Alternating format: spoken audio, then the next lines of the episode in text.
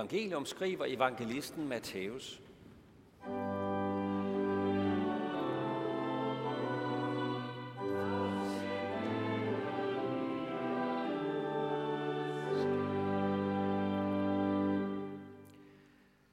På den tid kom øh, disciplerne hen til Jesus og spurgte, hvem er den største i himmeriget? Han kaldte et lille barn hen til sig og stillede det midt i blandt dem og sagde, Sandelig siger jeg, hvis I ikke vender om og bliver som børn, kommer I slet ikke ind i himmeriget. Den, der ydmyger sig og bliver som dette barn, er den største i himmeriget, og den, der tager imod sådan et barn i mit navn, tager imod mig. Men den, der bringer en af disse små, som tror på mig, til fald, var bedre tjent med at få en møllesten hængt om halsen og blive sænket i havets dyb. Ved verden for det, der fører til fald. Vel må der komme fald, men ved det menneske, som bliver årsag til fald. Hvis din hånd eller fod bringer dig til fald, så hug den af og kast den fra dig. Du er bedre tjent med at gå lemlæstet eller vandfør ind til livet, end med begge hænder eller fødder i behold at kastes i den evige ild. Og hvis et øje bringer dig til fald, så riv det ud og kast det fra dig. Du er bedre tjent med at gå ind til livet med et øje, end med begge øjne i behold at kastes i helvedes ild. Se til, at I ikke ringeagter en af disse små, for jeg siger jer, deres engle i himlene ser altid min himmelske fars ansigt. For menneskesønnen er kommet for at frelse det fortabte. Hvad mener I? Hvis en mand har 100 får, og et af dem far vild, lader han så ikke de 99 blive i bjergene og gå ud og leder efter det vildfarne. Og lykkes det ham at finde det, sandelig siger jeg, han glæder sig mere over det, end over de 99, der ikke får vild. Således er det jeres himmelske fars vilje, at ikke en eneste af disse små skal gå fortabt. Amen.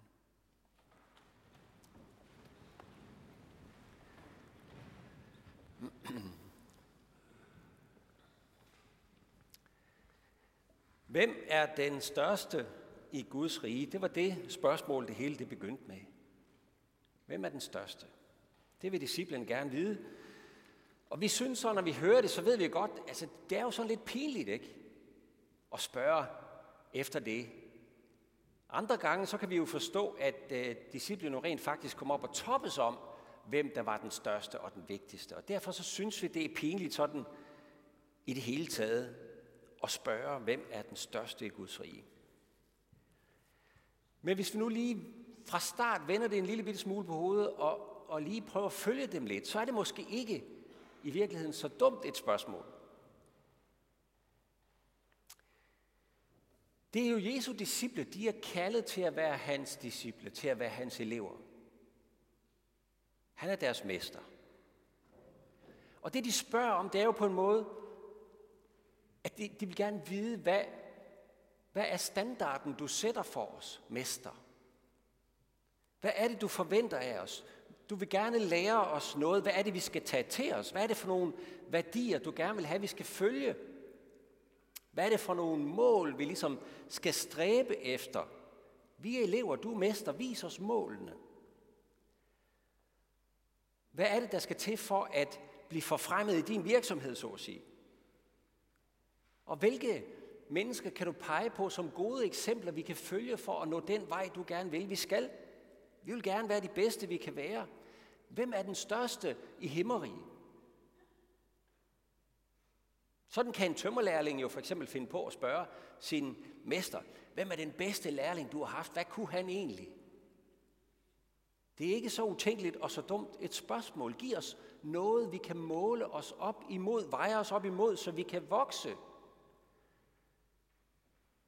Giv os tydelige succeskriterier, så vi kan vide med os selv, hvornår vi har gjort det godt, så vi ved, hvad der skal til for at bestå, hvad vi skal stræbe efter. Fra den her vinkel, der er spørgsmålet faktisk ikke så pinligt, hvis vi tænker efter. En hver lærling, en hver ansat har brug for klare succeskriterier. Ikke? Brug for klart definerede opgaver, klart definerede mål. Hvad er det for en opgave, jeg skal løse? Hvornår har jeg gjort det godt? En skoleelev har brug for at vide, hvad der skal til for at bestå. og hvad der skal til for at få gode karakterer. Og vi motiveres jo alle af gode forbilleder, ikke? En hver fodboldspillers, eller i hvert fald drengefodboldspillers drøm, ikke, det er jo at øh, komme til at blive lige så god som Messi. Der er nogen, der siger Ronaldo, men jeg siger altid Messi. Sådan har jeg det. Men øh, der kan man være lidt uenig. Men øh, enhver fodboldspiller kunne godt tænke sig at blive ligesom Messi. Vi har brug for forbilleder, værdier og målsætninger for at udvikle os. Og sådan er der vel heller ikke noget vejen med at ønske at blive en god disciple i Guds rige. Jesus, hvem er Guds rigets Messi?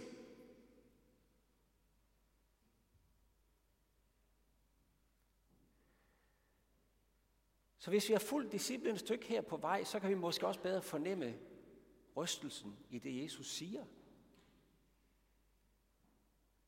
Hvem er Guds rigets Messi? Og så tager han sådan en lille bitte fodboldspiller på den her størrelse her og stiller foran dem. Der findes måske ikke engang fodboldstøvler i den størrelse. Han vender det hele på hovedet. Han stiller et lille barn foran dem. Og siger, sandelig siger, at hvis ikke I vender om og bliver som børn, så kommer I slet ikke ind i himmeriget. Du kommer slet ikke ind, hvis ikke du kan blive som sådan en lille messe der. Den, der ydmyger sig og bliver som dette barn, er den største i himmeriget. Himmerigets messe. Det er i den størrelse. I Guds rige er de mindste de største, de sidste de første.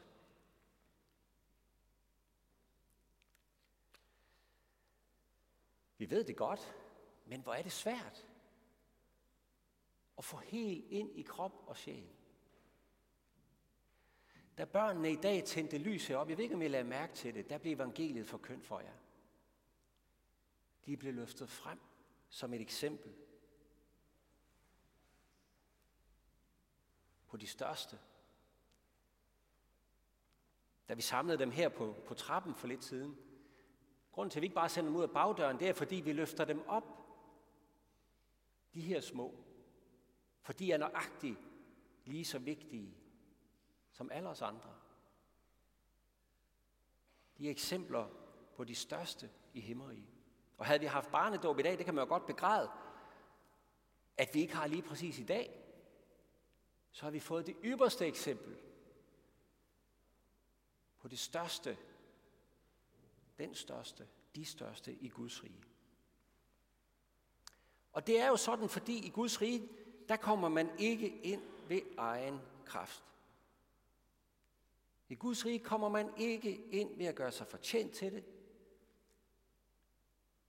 Man bliver ikke i Guds rige ved at blive udlært, ligesom mester, og ved at leve op til den dygtigste lærlings eksempel.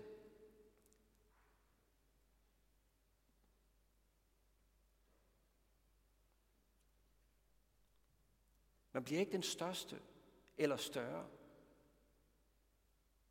ved at vokse i det med Guds værdier og vokse over alle de andre. I Guds rige er den største disciple aldrig større end i det øjeblik, han modtog Guds rige i afmagt. Den tager jeg lige en gang til. I Guds rige er den største disciple aldrig større end i det øjeblik, han modtog det i afmagt.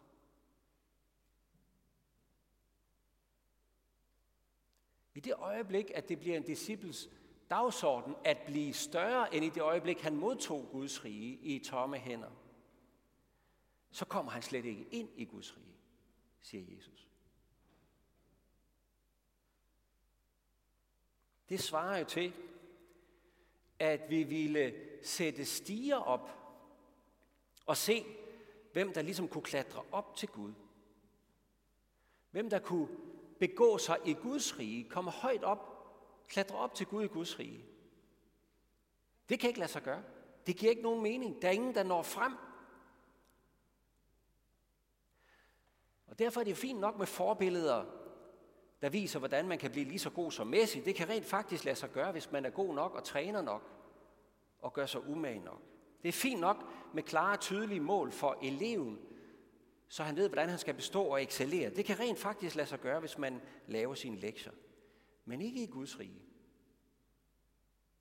Det kan rent faktisk ikke lade sig gøre. Vi kan ikke klatre op for at blive større, og det hænger jo sammen med, at Gud selv er klatret ned. Guds rige består i, at Gud selv er klatret ned af stigen for at nå os. At Gud selv blev et menneskebarn, endda et menneskefoster i første ombæring. Guds rige bygger på, at Gud gav en hånd og en fod og et øje for at blive som os og nå os. Mere end det, han gav sit liv for os. For vi, der ikke kan nå himlen, ikke skal gå fortabt. Guds rige er på helt fundamental måde etableret på den anden side af Jesu tomme grav. På den anden side af graven. Der er Jesu rige etableret. Så langt gik Gud ned af stigen fra sin himmel, at han gik helt ned i vores dybeste nederlag, vores yderste tab.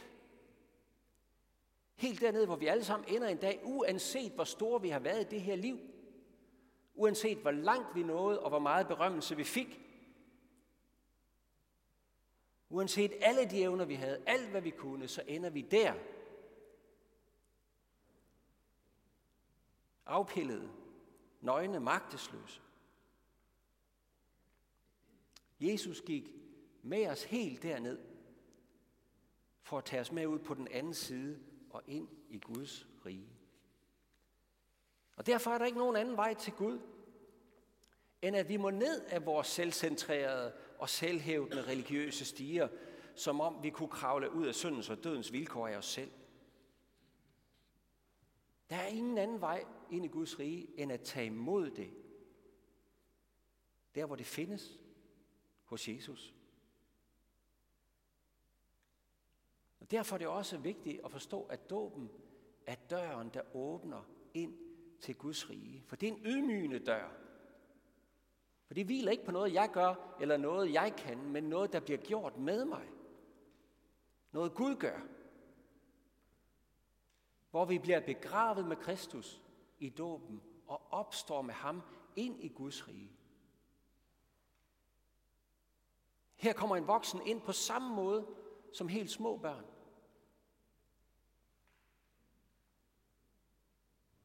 Dem, der kan noget, på samme måde som dem, der ikke kan noget.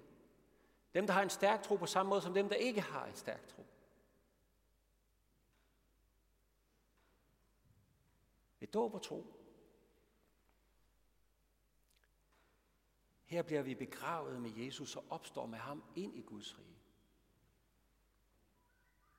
Det er derfor, et lille barn bliver eksemplet på den største. Det er jo ikke fordi, det lille barn er uskyldig og rent, men det lille barn er troens eksempel, fordi det er fortabt. Og uden hjælp går det til grunde. Det lille barn er afhængig af mor og far. Det lille barn tager imod fars og mors kærlighed ufortjent og uforskyldt og uden at blinke. Det lille barn henter hele sin identitet hele sit selvværd fra sin mor og far. Alt hvad det er, henter det derfra.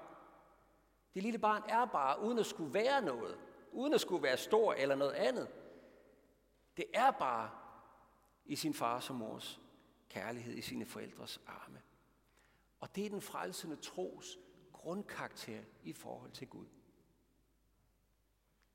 Sådan er det i himmeriget. Vi må ned af vores stiger, ned på jorden, ned og spejle os i dåbens vand. Og ned og modtage Guds rige med tomme hænder.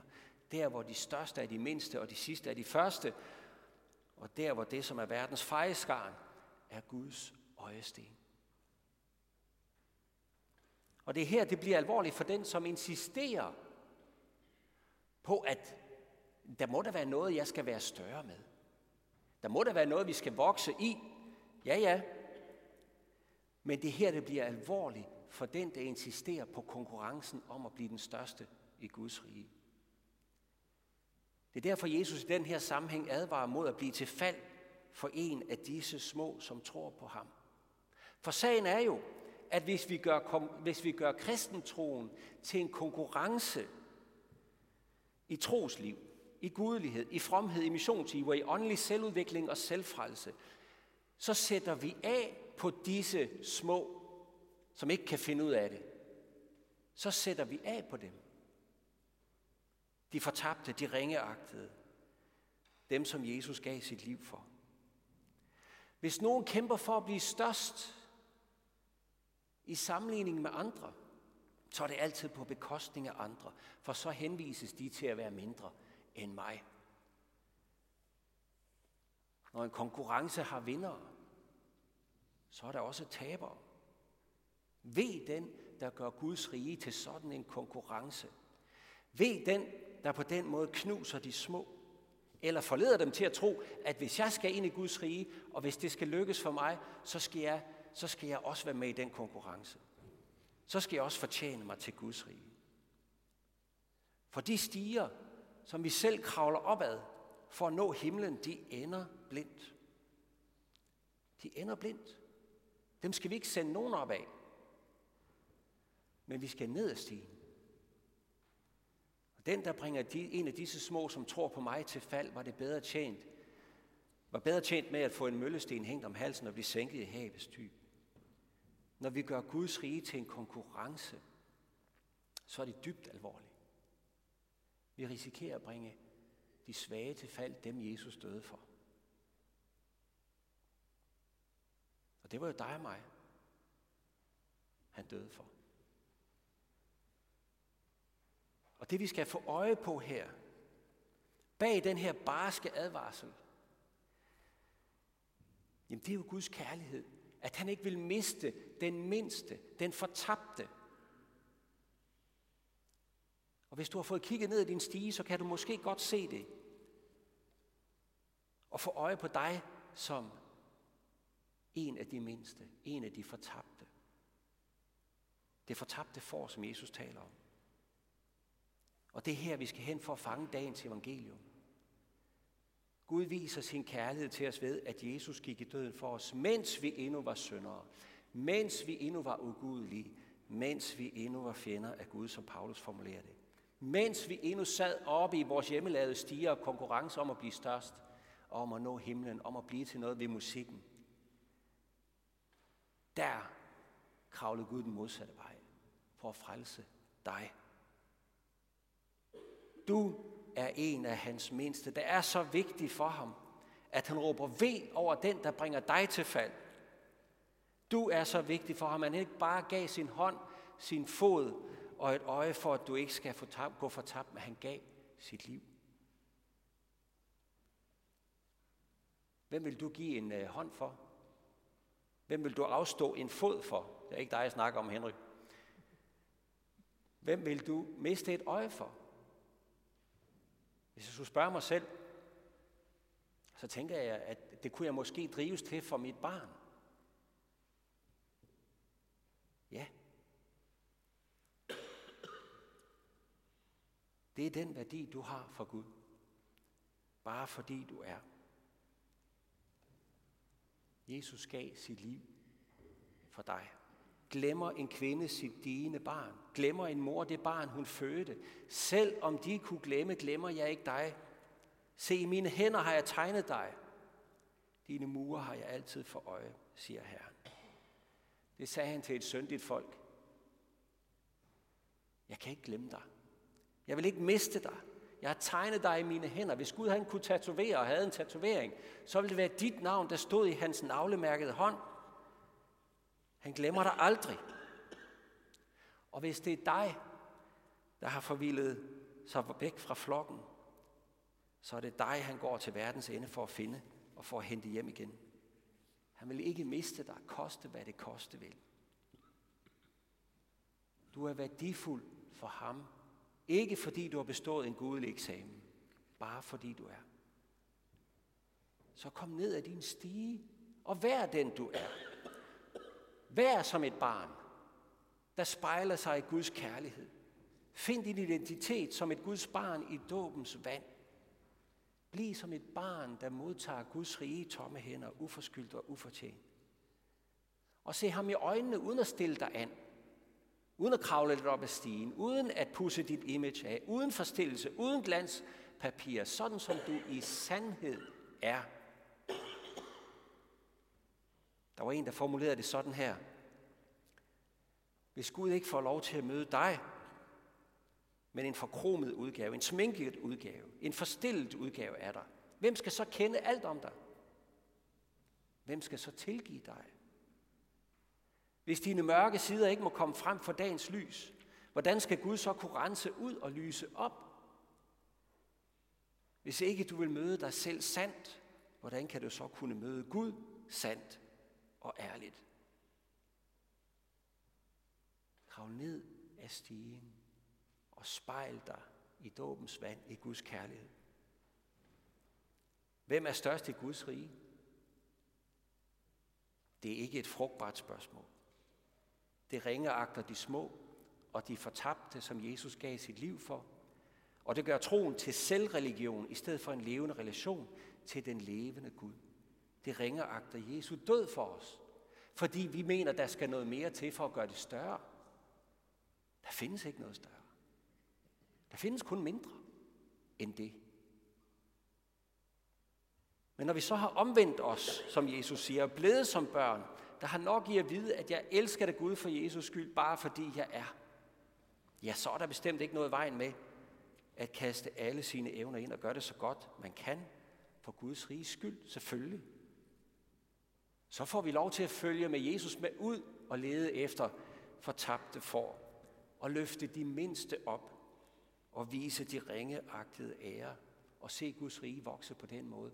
Og det, kære venner, det er stort. Det er stort. Lov og tak og evig ære være dig, vor Gud, Fader, Søn og Helligånd, du som var, er og bliver en sand treenig Gud, højlovet fra første begyndelse, nu og i al evighed. Amen. Og så skal vi tilønske hinanden,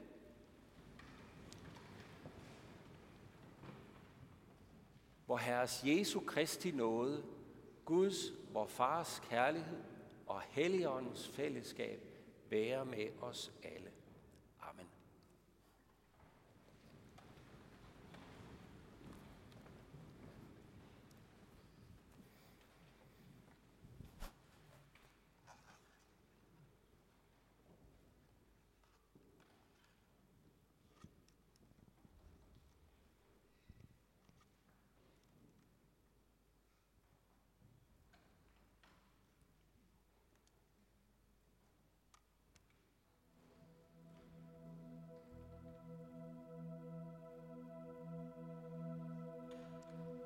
Synge sang nu, der hedder Elske som dig. Øh, den handler også om, at Guds kærlighed er nok, den er alt. Vi skal ikke gøre noget, som vi har hørt, vi skal bare tage imod den som et lille barn. Guds kærlighed var så stor, at han gav sin søn på korset for vores skyld. Og selvom alt ser håbløst ud omkring os, så har han lovet, at hans kærlighed, det er nok.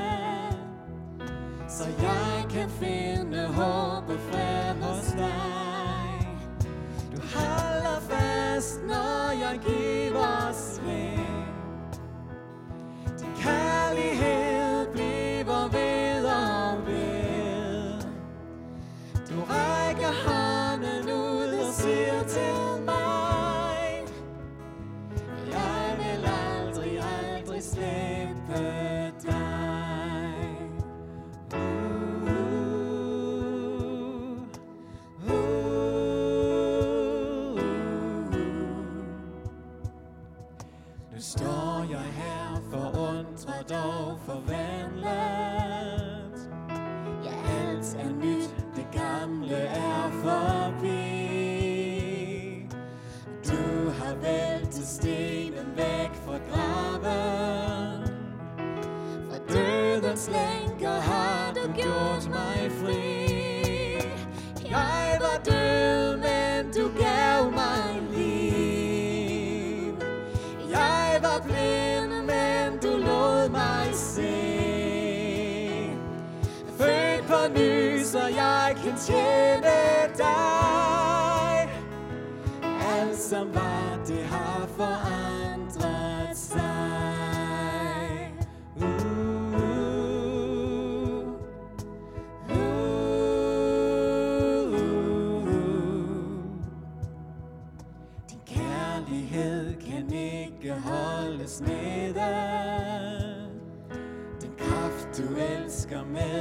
bor i mig. Må alt jeg er lovprise dig for evigt. Må alle se, at jeg tilhører dig. Jeg vil elske, som du elsker mig. Så alle ser,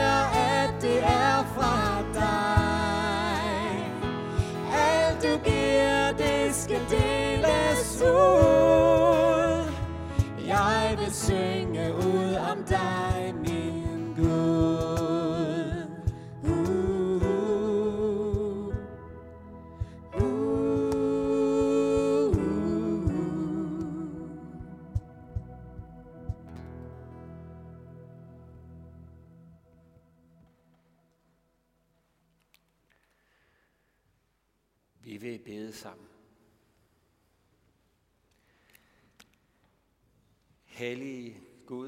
Himmelske Far,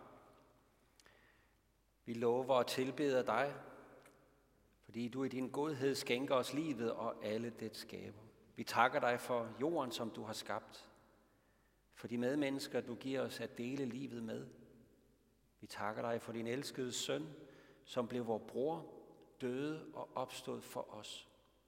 Og vi takker dig for nådens og sandhedens ånd, som har taget bolig i os.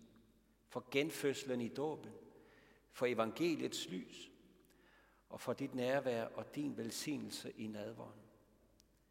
Herre, vi beder dig for din kirke. Tag ikke nådens og sandhedens ord fra os, men bevar os i troen, den indbyrdes kærlighed, og lad håbet om dit komme være levende blandt os. Giv os trofaste ledere og forkyndere af dit ord. Og forbarm dig over alle, der far vild. Her vi beder dig særligt for dem, der lider for dit navns skyld.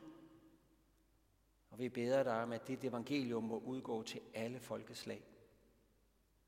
Her så løfter vi også vores venskabsmenighed frem for dig, mister. Her vil du beskytte dem og bevare dem. Og vil du lade dit rige vokse gennem deres tjeneste. Det beder vi om.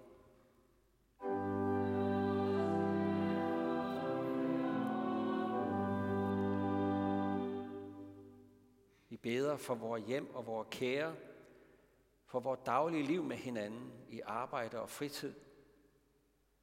Ja, vi beder dig om fred mellem nationerne og for folkenes regeringer. Herre, bevar os som folk blandt folkene. Vi beder dig for al lovlig øvrighed, alle der har ansvar i vort samfund. Giv dem troskab og visdom til at forvalte deres magt og viden til værn for de svage og til gavn for alle. Det beder vi om.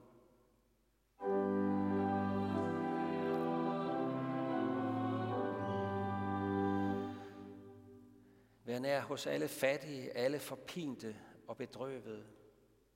Dem, der sidder i fængsel, de mange flygtninge, de forladte og ensomme, dem, der mangler det nødvendigste til livets ophold, de syge, hvad enten det er på læge eller sjæl, og dem, der snart skal dø. Herre, forbarm dig over dem og over os. Giv os ikke løn som forskyldt, men lad os på den yderste dag få lov at opstå med Kristus og evigt takke dig ved din elskede søn, Jesus Kristus.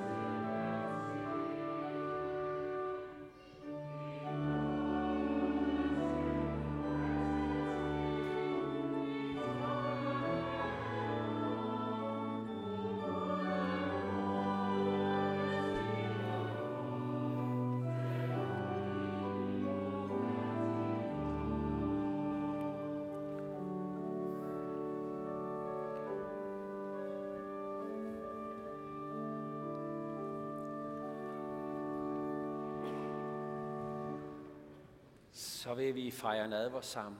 Opløft jeres hjerter til Herren. Lad os prise hans navn. Vi takker og lover dig, Gud Fader almægtige, ved Jesus Kristus, vor Herre. Du skabte himlen og hele dens her, jorden og alt, som er der på. Liv og ånde giver du os mætter os daglig af din fylde. Derfor vil vi med hele din menighed på jorden og i himlen – i kor med alle engle synge din herligheds lovsang.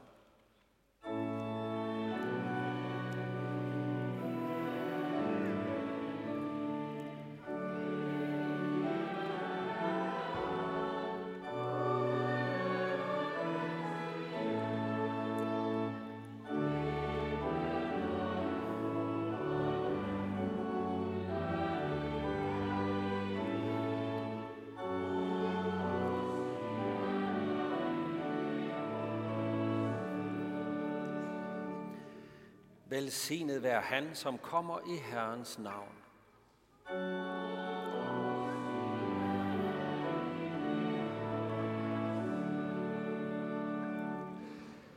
Lovet være du, hellige Gud og Far, fordi du friede os ud af mørkets magt og førte os over i din elskede søns rige. Vi i kommer med taksigelse af hans bitre lidelse og død, hans sejrige opstandelse og himmelfart, og forventer hans komme i herlighed. Vi beder dig, send din helligånd over os og dette måltid. Giv os i tro at modtage vor Herre Jesu Kristi læme og blod, og derved fordel i hans fuldbragte offer til søndernes forladelse og evigt liv. Lad os ved hans kærlighed vokse i enheden med alle troende og samles med din menighed, når du fuldender den i dit rige.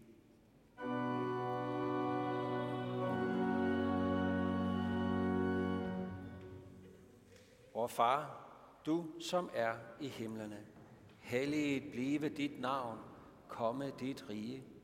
Ske din vilje som i himlen, således også på jorden. Og giv os i dag vores daglige brød, og forlad os vores skyld, som også vi forlader vores skyldnere.